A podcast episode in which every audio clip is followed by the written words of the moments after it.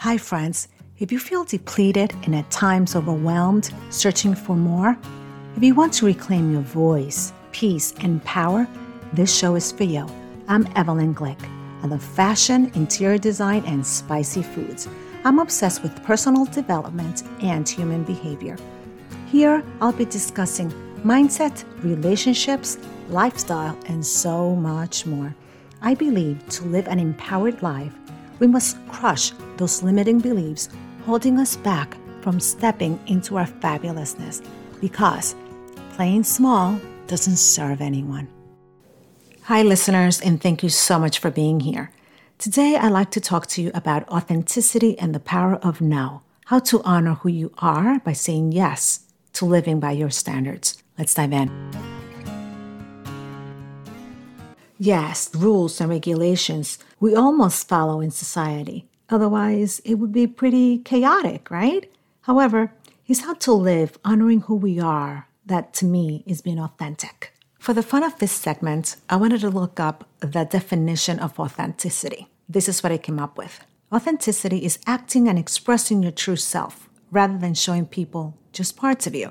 It's showing your whole self. Hmm, I had to pause there for a second because you can be authentic without showing your whole self. I mean, authentic is definitely how you feel and how you act and express yourself. It's 100% representing your truth in your beliefs and your actions and words. It's revealing what feels right and truthful to you. It's deciding who you want to share your weaknesses and vulnerabilities with. It's not letting anybody drag you into conversations and actions that are against your truth, that don't feel right. I suggest you listen to what feels right and flows naturally. When placed in a situation or discussion, what is your body telling you? Your gut, your intuition, your inner voice.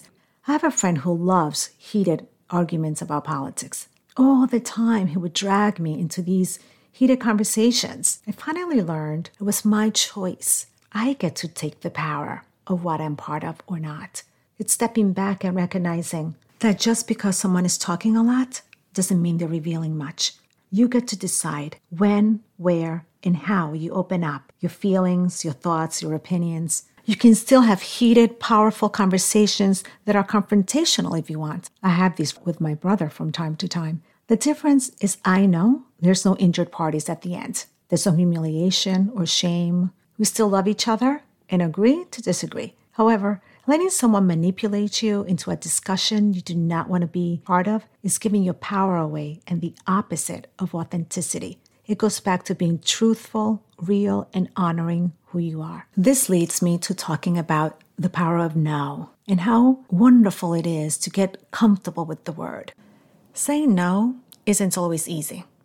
I don't mean the trivial no to daily things. I mean the no that when you do not say it, it adds anxiety and resentment, among other emotions.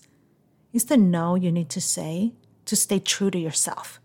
It's the no that expands and gives you a big relief immediately after saying it. That is the power of no.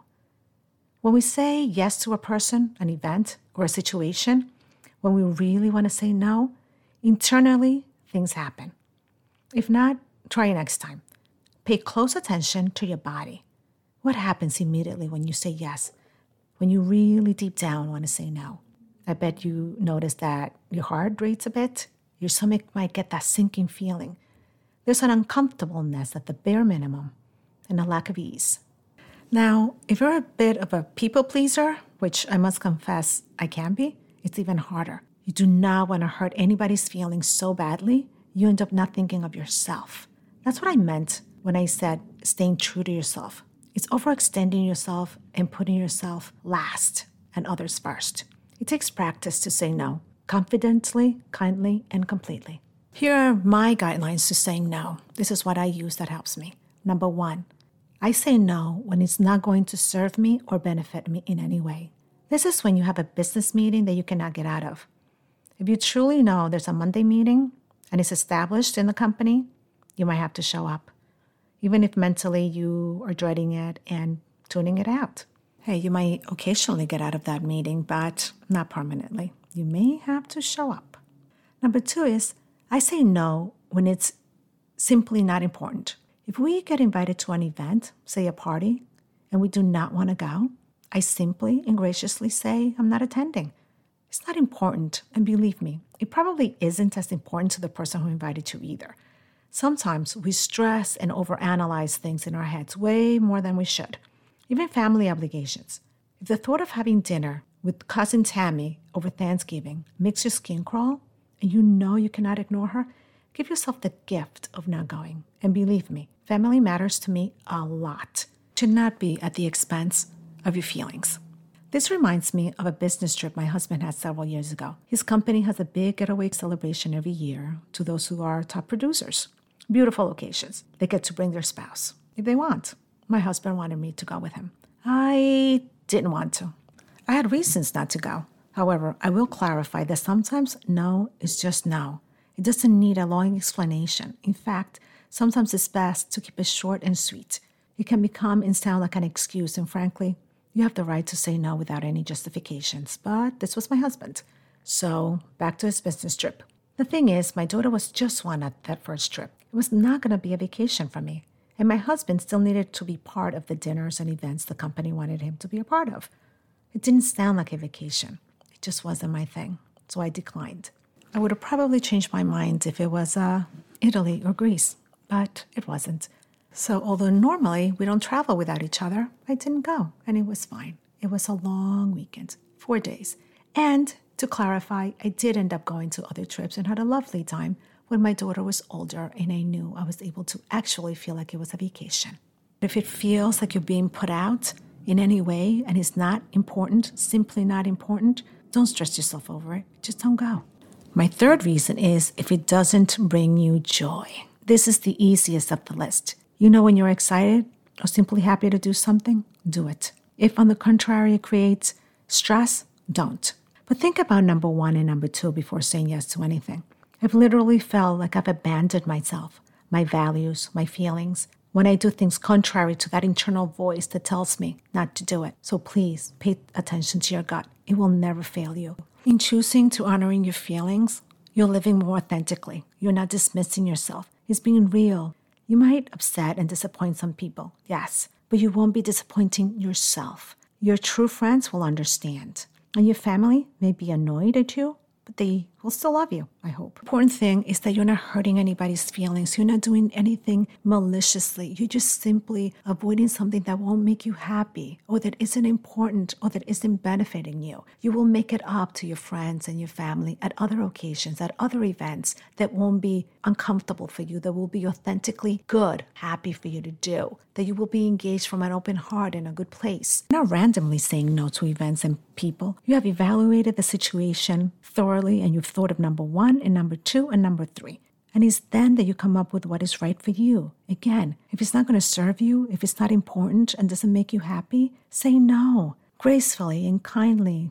Do your best to not engage in the guilt that might be heading your way. If someone doesn't take your gracious no, that's on them. Don't fall into that trap. Stick to your answer and ignore or deflect the conversation if possible. We must also give permission to others to say no, with or without explanation. Don't we all want to be surrounded by people and situations that bring us joy whenever possible? Yes. There's plenty we need to do that doesn't bring us joy. Did anybody say laundry? Yes. And on that note, the no doesn't have to be permanent. Sometimes it's just a no for now. It's just deciding I do not want to cook or take that exercise class now, today. That reminds me, I was, you know, quietly getting resentful with my family for expecting me to cook every single day since COVID. Came to the point where I was like, nope, not happening. Cooking should be enjoyable, not an obligation. And it's taking the joy out of it, doing it every day. Therefore, I cook three or maybe four times a week. I'm getting comfortable with my nose, and I think you should. It's mental clarity and lightness. It's liberating. Try it. Hi, friends. I have a favor to ask. If you enjoyed any of my episodes, please rate and leave a comment. It shows you support my message.